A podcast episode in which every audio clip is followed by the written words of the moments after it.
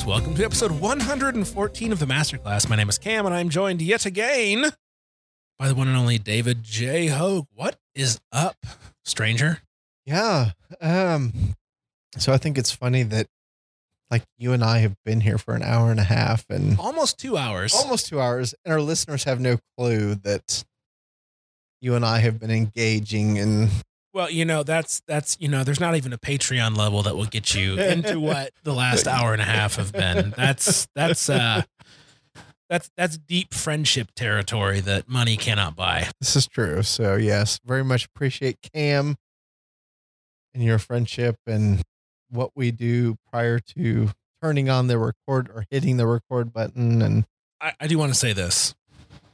Uh, those of you that that haven't figured it out yet after 113 previous episodes, Dave's kind of a really good dude.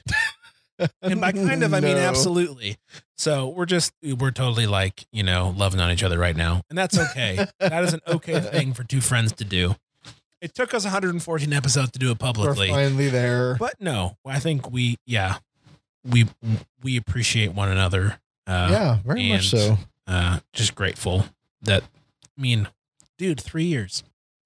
Remember that one time you made Travis eat all that food and then you ate it? That you made. okay, The So- human Vegematic. Yeah, the yes, hu- I remember it. okay. Uh, this is totally off topic, and it just it just popped into my brain. But I feel like our listeners need to want to throw up right now. So back in the day when I was a youth pastor at a local church here, Dave was a volunteer, and his oldest daughter was in the youth group. Um, Dave and a fellow uh, uh, leader, Travis, who is still a good friend of mine, um, did something. Was it the Vegematic, the human The Vegematic? human Vegematic is what this kid is called. and you just i'm not going to paint a picture would you just tell our our dear listeners also if you're eating lunch maybe pause and come back in an hour because you're not going to want to finish your lunch Yeah.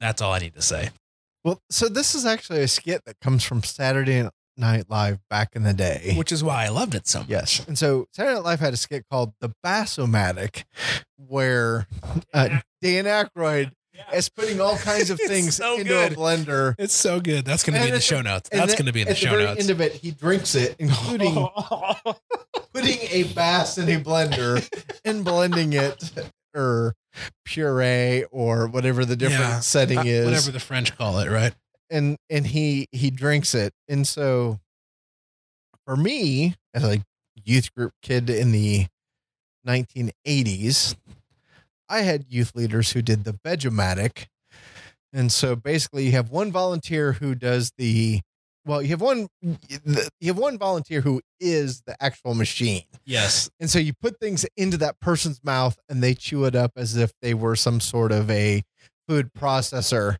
And so then they spit it out into a glass. And then the person who would be the uh, Ron Popeil of, you might need to put that in the show notes as well, um, of the skit, then consumes whatever it is that that person has put in their mouth, chewed up, and spit out as if they were a food processor, then that person has to consume what it is that they. Right. So in this instance, Travis was the human Vegematic. Yes. He had a little cardboard thing on his shoulders, and you put food into his mouth. Yes. He chewed it up. And He spit, spit it out, and you, And as the as the television uh, infomercial salesman, ate it. Yes. Uh, in particular, I remember you shoving a bunch of peanuts in Travis's mouth, him chewing it up and making some sort of really funny comment about like how he there's no saliva left. he did. and then he spit right. it on the bread and you slapped another piece of wonder bread and just chowed down on that uh you know handmade or more importantly uh mouth made peanut butter. peanut butter sandwich things we do for jesus and kids This is very true. Yeah, uh, uh, one of my spiritual gifts is is the consumption of things that are absolutely disgusting. So, I have swallowed goldfish oh for Jesus. why I have eaten things that have come from another person's mouth for the name of Jesus. I've consumed raw, unhatched poultry in the name of Jesus. oh the eggs Yeah, I've done many things in the name of. Have you done the egg blow Uh, That was my dad's go-to, the egg blow. Do you know what I mean by that? It does not immediately. Yeah, I do know what you're talking about. I don't know that I ever did that one. It, it was one of my dad's favorites. So the egg blow, for those who don't know, is you get a piece of clear plastic tubing for you know plumbing or whatever. You know, I don't know, three quarters of an inch or whatever. You crack a raw egg into the tubing, and then you have two people that put the tubing in their mouth, so the egg is sitting at the bottom of the U. Somebody. And the referee has an egg in has my dad's rules. I don't know if these are the actual rules or not. The referee has a raw egg in hand, Mhm. and on the count of three, both contestants blow into their end of the tube. And eventually somebody And ends eventually up with, gets a face full of egg or a, mouthful. of, yeah. of egg. But my dad's rule was is if you took the tube out of your mouth to point it at your opponent or elsewhere, That was you got a raw egg in the face, like fastball from three feet away, which, you know, nowadays is like abuse. But back when I was, you know, a teenager, 10 years ago, 20, no, oh my gosh, 12 years ago, uh, that was okay. Oh, youth group games. How so fun. yeah, I, I remember doing it, but I don't like specifically have like a oh I remember so and so doing it. I remember doing it at this place, but yes, we did do that at some point. We never did it uh, at Switch, but I do remember when I resigned and Damon took over. We to pass the torch, we did uh, egg roulette, which I stole from Jimmy Fallon, and it's a dozen eggs, and if I remember correctly, uh, eight are hard boiled and yep. four are not.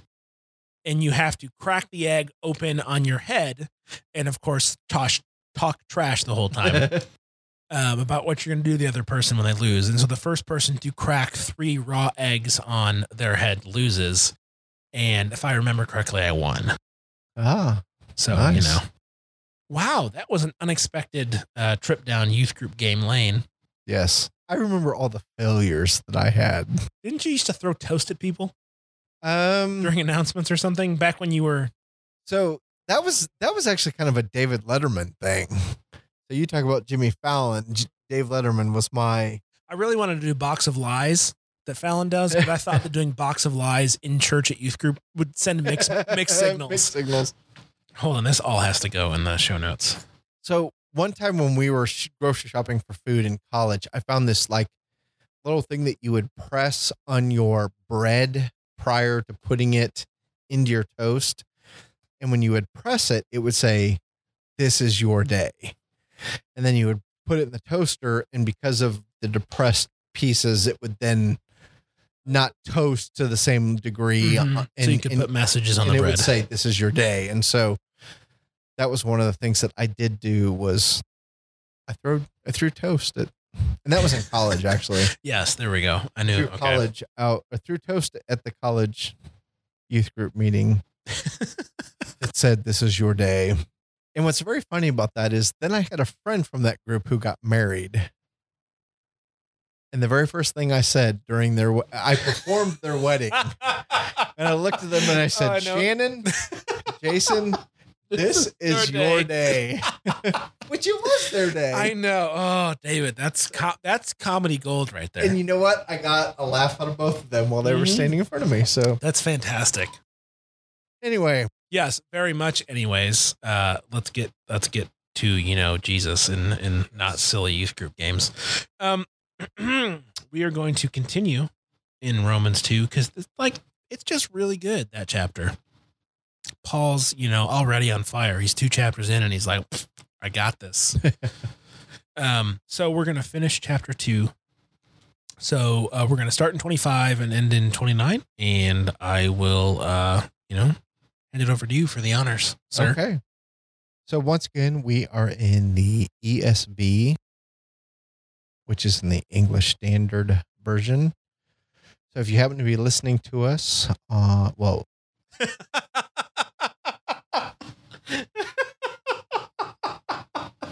Cam's laugh says it all right there. I'm sorry. Go ahead. You do not have to have the ESV version To follow in along. print. Yes. but you can certainly go on and probably find that online. So, so Romans two twenty five for circumcision indeed is of value if you obey the law, But if you break the law, your circumcision becomes uncircumcision. So, if a man who is uncircumcised keeps the precepts of the law, will not his uncircumcision be regarded as circumcision? Then he who is physically uncircumcised but keeps the law will condemn you who have written the code and circumcision but break the law. For no one is a Jew who is merely one outwardly, nor is circumcision outward and physical, but a Jew is one inwardly, and circumcision is a matter of the heart. By the Spirit, not by the letter, his praise is not from man, but from God. All right. This is really interesting because if you think about it in, uh, if I can say historical context without doing a ton of research beforehand, um, especially coming from a guy like Paul, Mhm. who has bragged about how mm, good of a Jew he is for following the law and, you know, this, that, and the other thing. It is very interesting that his approach here is not about the physical, but what the physical represents, and that is the spiritual condition of a person. Mhm. And that is really interesting to me because a lot of who Jesus was um, embattled against were people who were very concerned with outward appearance. Right when he calls the Pharisees whitewashed tombs, you look great on the outside, but you're dead on the inside. That sort of thing about Mhm. about yes, look, I am uncircumcised. Now, no one would obviously show you that in public, You hope not. well, yeah, I mean, there's a whole slew of issues there, yes. But for Paul to jump straight from the idea of circumcision versus uncircumcision or Jews versus Gentiles based on a physical marker to immediately within verses jump into what that actually reflects and how someone who could be physically uncircumcised but spiritually follow the law is better off in God's eyes than someone who is physically circumcised but who spiritually breaks the law. It's kind of a weird thing, I think, for us to say circumcision so many times because, you know, It is weird. it's something that none of us that are circumcised remember and thank God for that. But it is it is interesting to me uh that Paul makes the connection so quickly between physical and spiritual, not because he doesn't understand it, but because Paul can tend to be long-winded from time to time about certain Mhm. things.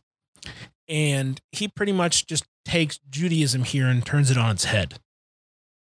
And and by Judaism, I don't mean like all Jews. I mean the the Pharisees and the Sadducees, the, the showmanship of Judaism, of which he was an integral part.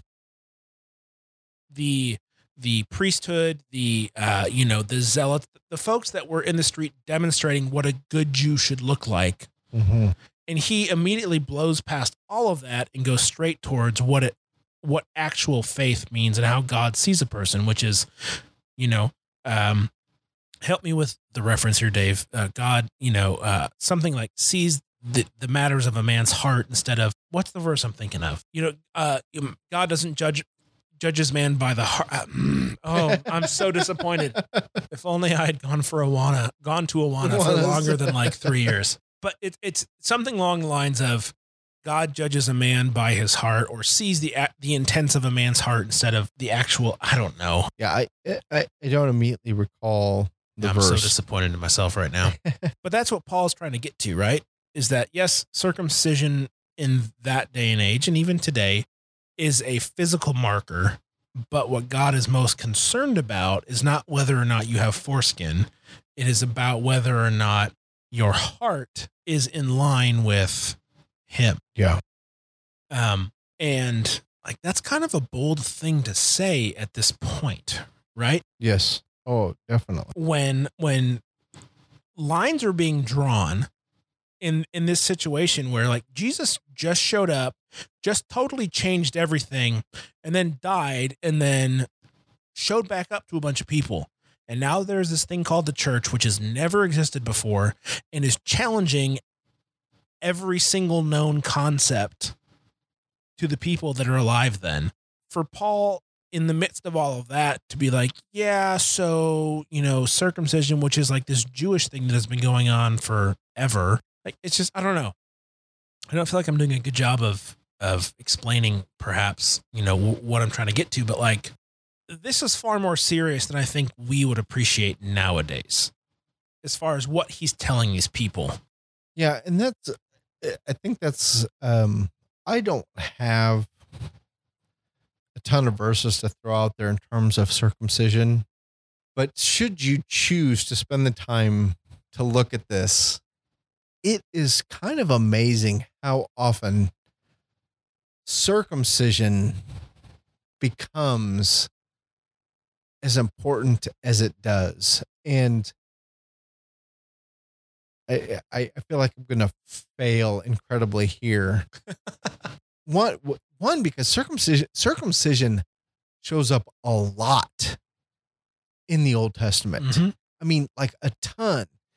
And so one of the things that's like that's coming to my mind that I can't completely like recall what exactly the incident what the situation was that happened.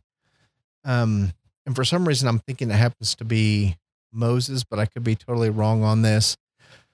Of circumcision plays a central role in Judaism to the point where like God is like mad, like mad, mad beyond what we can even comprehend. And he is totally like ready to destroy people and is ready If they to don't do it, and well, he's ready to bring his wrath down. And again, I'm gonna fail miserably. But somebody goes, ah, we need to circumcise all the men. it's uh, it's no. Well, yeah, there's that, but there's also um, it's one of Moses's children.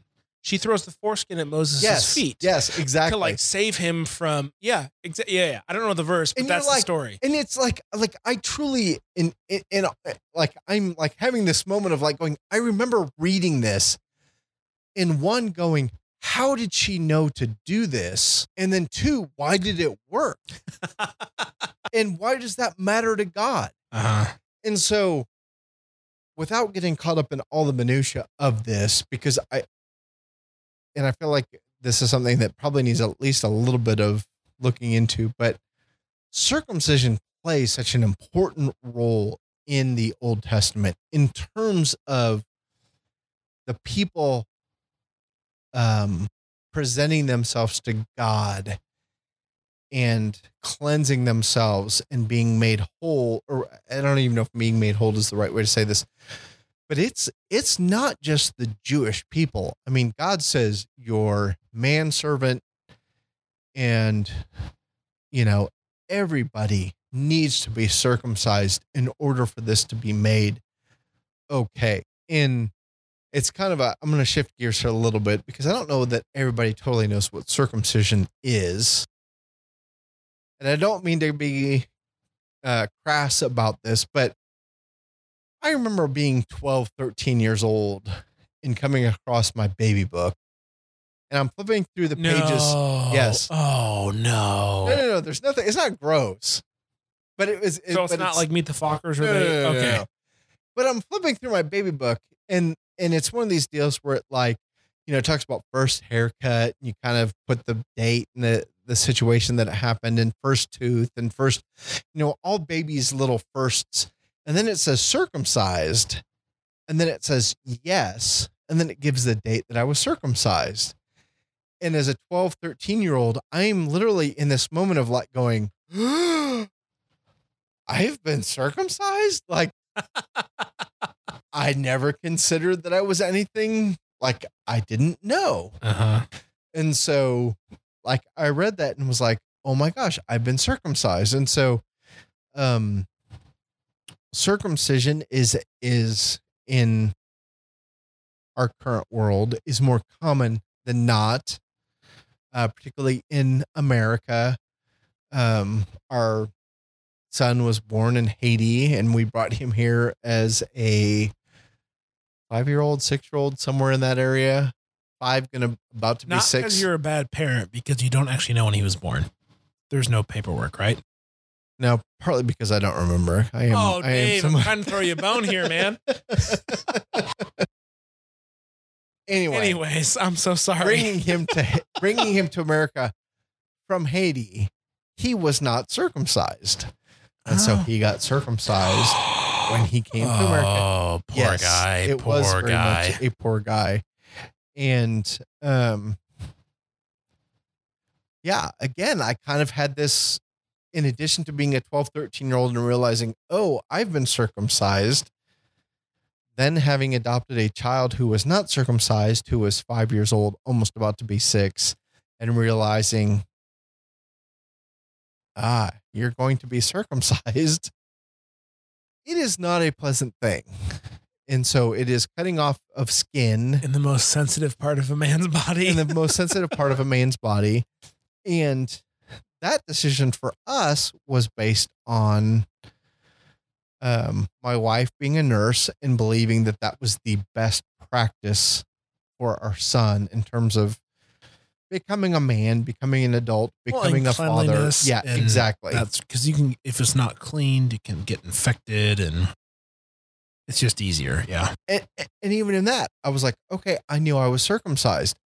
Didn't totally comprehend what that meant until I had a son who was uncircumcised Yeah. and I knew what it looked like and then experienced what it did look like. And so um I don't want to make light of this because it was clearly as you read the Old Testament, it was clearly a very important thing for God's chosen people, the Jews, to do as an outward sign as their devotion to him and something that he god felt like was very important for them to do because time and time again being circumcised and then even like some kind of act with the foreskin you know touching the person with it i, I, I mean it is throughout the old testament. Hmm it may, and I don't, you know, I don't want to overpromise on the show notes, but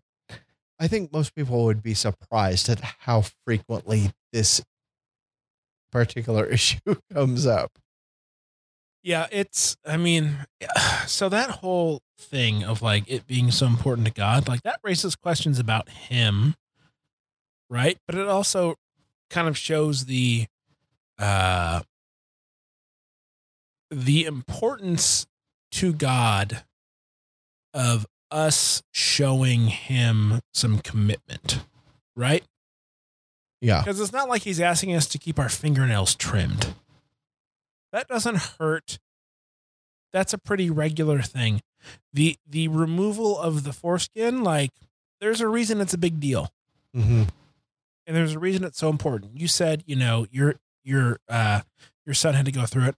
I I had a a acquaintance in college who decided as a college student Oh, why?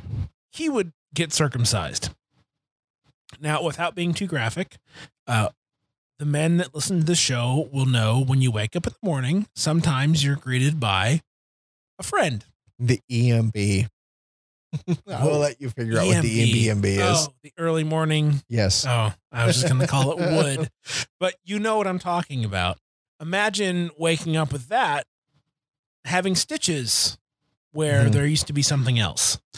Um, but for whatever reason, he thought it was worth it. I don't think I would have made the same decision, but I don't know. I guess the what I'm trying to get to, and and I think what what Dave is is getting to as well is this physical act that causes an incredible amount of pain. Um, luckily for you know me, I don't remember. I was an infant. Yeah. I have Exactly. no recollection of it. Um, but it tells you what God asks of us in a very small way, right? The sacrifice, the willingness to um, put ourselves in a rough situation for his sake. And so, like early on, so here's the thing like, okay, the other thing too is it, it's a private matter. Like, no, p- well, pun absolutely intended, if I'm being honest, that it's a private matter. But like, it's not like he's asking us to dye our hair blonde to signify that we're Christians. Like, he's asking us to remove a piece of skin, for the Jews at least, that no one but your spouse would see, Mhm. which is interesting because it's a sign of devotion, that is not public, which I think tells us a bit about what God is really after, which is our hearts, our our innermost, Absolutely, our, yes. our most intimate, our most private moments is what God wants. Mm, And so I think the act of circumcision is a physical representation of what God spiritually wants of us, which is our most quiet and private and intimate moments, which I think is inherently beautiful.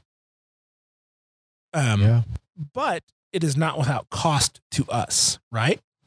correct. And at the same time, when you look at what Paul is doing and saying that circumcision is really about the heart, that adds an entire another level to it of yes, it's a physical representation and it's private, but it is about your most important um aspect of your life. It is it is the very essence of who you are. Now obviously we say heart or soul and you know, we're not talking about the physical organ, the heart. We're talking about the thing that makes us us, the thing that God created from nothing, the thing that will exist for eternity in heaven or hell.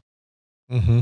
The very essence of who we are, that is what God is, is after. And that is what this whole circumcision thing is about. Because we're kind of dumb and because we need physical reminders of things, that's where the actual removal of the skin comes from. But the intent of it, the the reminder of it, it's kind of like communion. We're dumb. So we need to be reminded, oh yeah, Jesus died on a cross. Here's his body, here's his blood, bread and wine. Mm-hmm. he gives us those reminders because we forget so Yeah. easily. And for him to ask something so um physical, you know, it's fair, but I think it it, it is a interesting uh thing because he doesn't ask it of women. No, no, that's true. You hear you hear stories of female circumcision, and it is horrible and awful, and it is mutilation, and it's terrible. And the only times it's ever acted out is when pure evil is being perpetrated. Right? yeah, I, I, I think mutilation is the proper term. Uh, absolutely, one hundred percent. Mutilation. Yeah, um, but I don't understand. Hmm, how do I want to say this? I want to be very careful with what I say next. Why, why call only the men to the circumcision? Because God loves the women just as much. He created them as our equals, if not our betters in certain circumstances, right? Yeah, Yeah. you know i just that that is a question i do have not that it cost me anything again i don't remember yeah, I glad that i don't like real happy. Yeah I don't even remember to the point of being like surprised when I came across it in my baby book of being like circumcised and the little like literally it was like a little box that said yes and a little box that said no and mine said yes and I was like what? What? And there is a scar. There's like a scar and it's like oh okay so that makes sense. Um so anyway genesis 17 that'll be in the show. Yeah so genesis 17 uh, verses 19 through 14 is god's covenant with abraham and that's where really all this comes into play.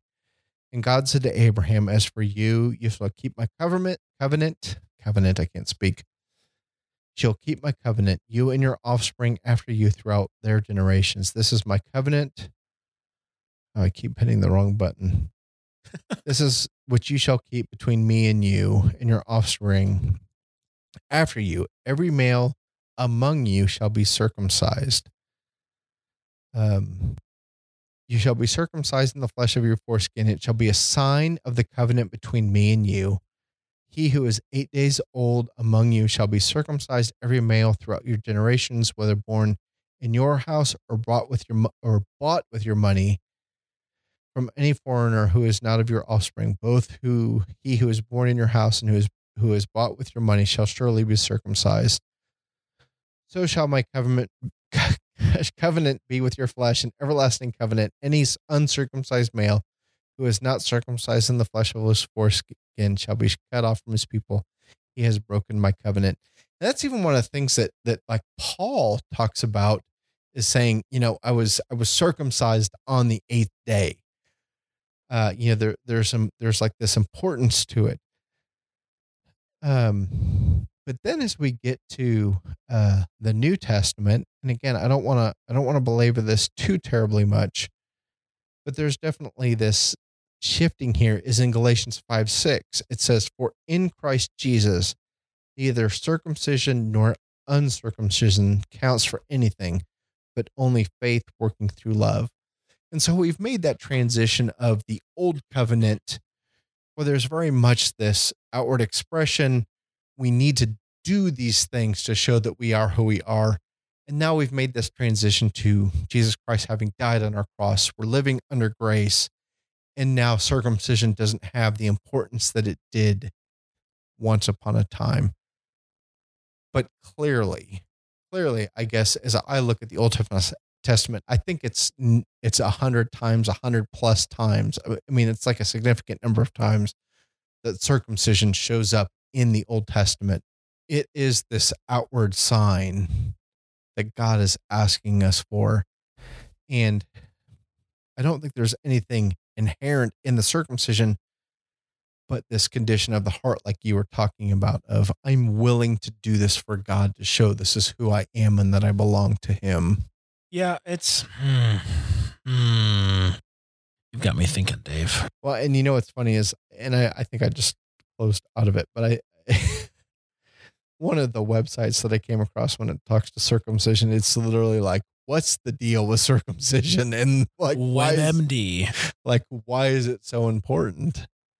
And again, I, I don't think there's inherently anything important to the circumcision. I think it's what God chose to be that outward sign. Yeah. Of his people and his people being the Jewish people. And then when Jesus came along and died on the cross, we're under grace. I think he just simply said, circumcision isn't what's so important anymore. It's not the outward sign that it meant to be. And now in 2017, 2018, it's sort of this medical, you know, currently medically, it's like, hey, this is what's best. yeah. I mean, even in what we're reading, it says, uh, you know, in 28, for no one is a Jew who is merely one outwardly, nor a circumcision outward and physical, even though that's what it really seems to be. Mm-hmm. Uh, but a Jew is one inwardly, and circumcision is a matter of the heart by the Spirit, not by the letter. And that is a change from the Old Testament in understanding of what the physical represents. And it is, I don't know, I just it's is interesting to me. Again, I'm I'm gonna repeat what I said earlier, just because I have no novel ideas that Paul goes there so quickly. That he is that he is able to see that the physical represents something spiritual. And, it, and if you extrapolate that into other physical things, like the crucifixion of Christ is a physical thing that happened, but it represents a spiritual redemption that no one knew was going to happen, especially the people that killed him, right? Mm-hmm. You know, it. I will forever see or think of Chronicles of Narnia and when you know the witch kills Aslan on the table and celebrates the victory, and then he like wakes up later like, man, I'm good. like, don't quote the deep magic to me, lady. You don't know what you're doing. I do. I'm gonna win this. I'm gonna sacrifice myself. And so when when we think about you know Paul's referencing the circumcision being of the heart and not of the body, even though it is of the body, it represents something deeper.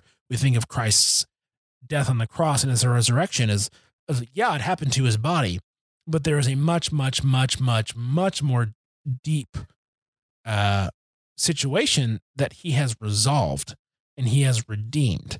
It was it took a physical act, a physical sacrifice to enact a deeply spiritual redemption of God's creation. And so if you think of circumcision in that scenario, it does make sense that Paul would say, you know, those who are physically circumcised but do not follow the law well, here's your lot. And those who are physically uncircumcised but do follow, well, your lot's going to be a lot better because it's not merely about the outward appearance. It is about what God cares about the most, and that is the heart of a person. Mm-hmm. Yep. And I mean, just so good, Paul. He's just so good. I don't know. I never thought I'd say circumcision so much in a conversation. So here's here's what I'm going to do. Um, I'm going to read Romans three. Oh, you're skipping ahead, but I'm going to okay. skip ahead because, to be honest with you, I want to kind of put the whole circumcision thing to rest and not have to do it again. but so Romans three, uh, starting with verse one, says, "Then what advantage has the Jew, or what is the value of circumcision?" And then verse 2 says, Much in every way. To begin with, the Jews were entrusted with the oracles of God. What if some were unfaithful? Does their unfaithfulness nullify the faithfulness of God's? The faithful, oh, the faithfulness of God. By no means. Let God be true through every one or a liar, as it is written. And then it says that you may be justified in your words and prevail when you are judged. But if you but if our unrighteousness serves to show the righteousness of God, what shall we say? That God is unrighteous to inflict wrath on us? I speak in a human way. I won't go much farther than that. But Paul is certainly acknowledging, particularly as a Jew, as a Pharisee, he is saying there is importance to being circumcised. Um, it has value. It, it it's this, you know, kind of in in Jesus saying, I didn't come to abolish the law, but I came to fulfill the law. God is consistent throughout scripture. He is the same today, tomorrow, uh, and yesterday. You know, he he is consistent in who he is. And so while circumcision circumcision circumcision is not something that we need to do to ensure our salvation, um Paul is acknowledging that there is significance to being a Jew. There's a significance to being God's chosen people. And we're not going to nullify that. But ultimately, it, is that need of His grace being forgiven our sins and Jesus dying on the cross for us. And um, interestingly enough, this is actually a question I've had asked of me over my 16 year career in law enforcement. I've actually had people ask me, what do I believe my, what do I think the role of being, uh, what do I think the role's Jewish? what do I think the Jewish people's role in history is? There we go. And ultimately, I have to say, I don't know because I haven't spent enough time studying it. However, if I read scripture from beginning to end, from Genesis to Genesis to Revelation, God's chosen people are still God's chosen people. Mm-hmm. And there's not this element of Jesus came and now being Jewish, being of Hebrew descent has no significance to it. Yeah, he doesn't ditch him when the prom starts. Because it does. And um so my short answer is is I don't know, which is often true of what I read in scripture. But as I look at the big picture, I go, God is not done with the nation of Israel. And I think there is significance in his kingdom come in eternity and his chosen people being, um, you know, the 12 tribes of, of, of Israel. And I don't think we need to just dismiss that. And all politics aside, I, I don't was, want to go down that I- road. was not going to force you to. but ultimately i do i do believe that israel still has um israel the nation of god's chosen people have a uh, role to play to, in history that i think we will see um, come to fruition uh, but the thing i will say is is that it's not under the law it is not absent of jesus that jesus is central in that. And um, eventually, I guess we're going to see what that looks like. Yes, eventually.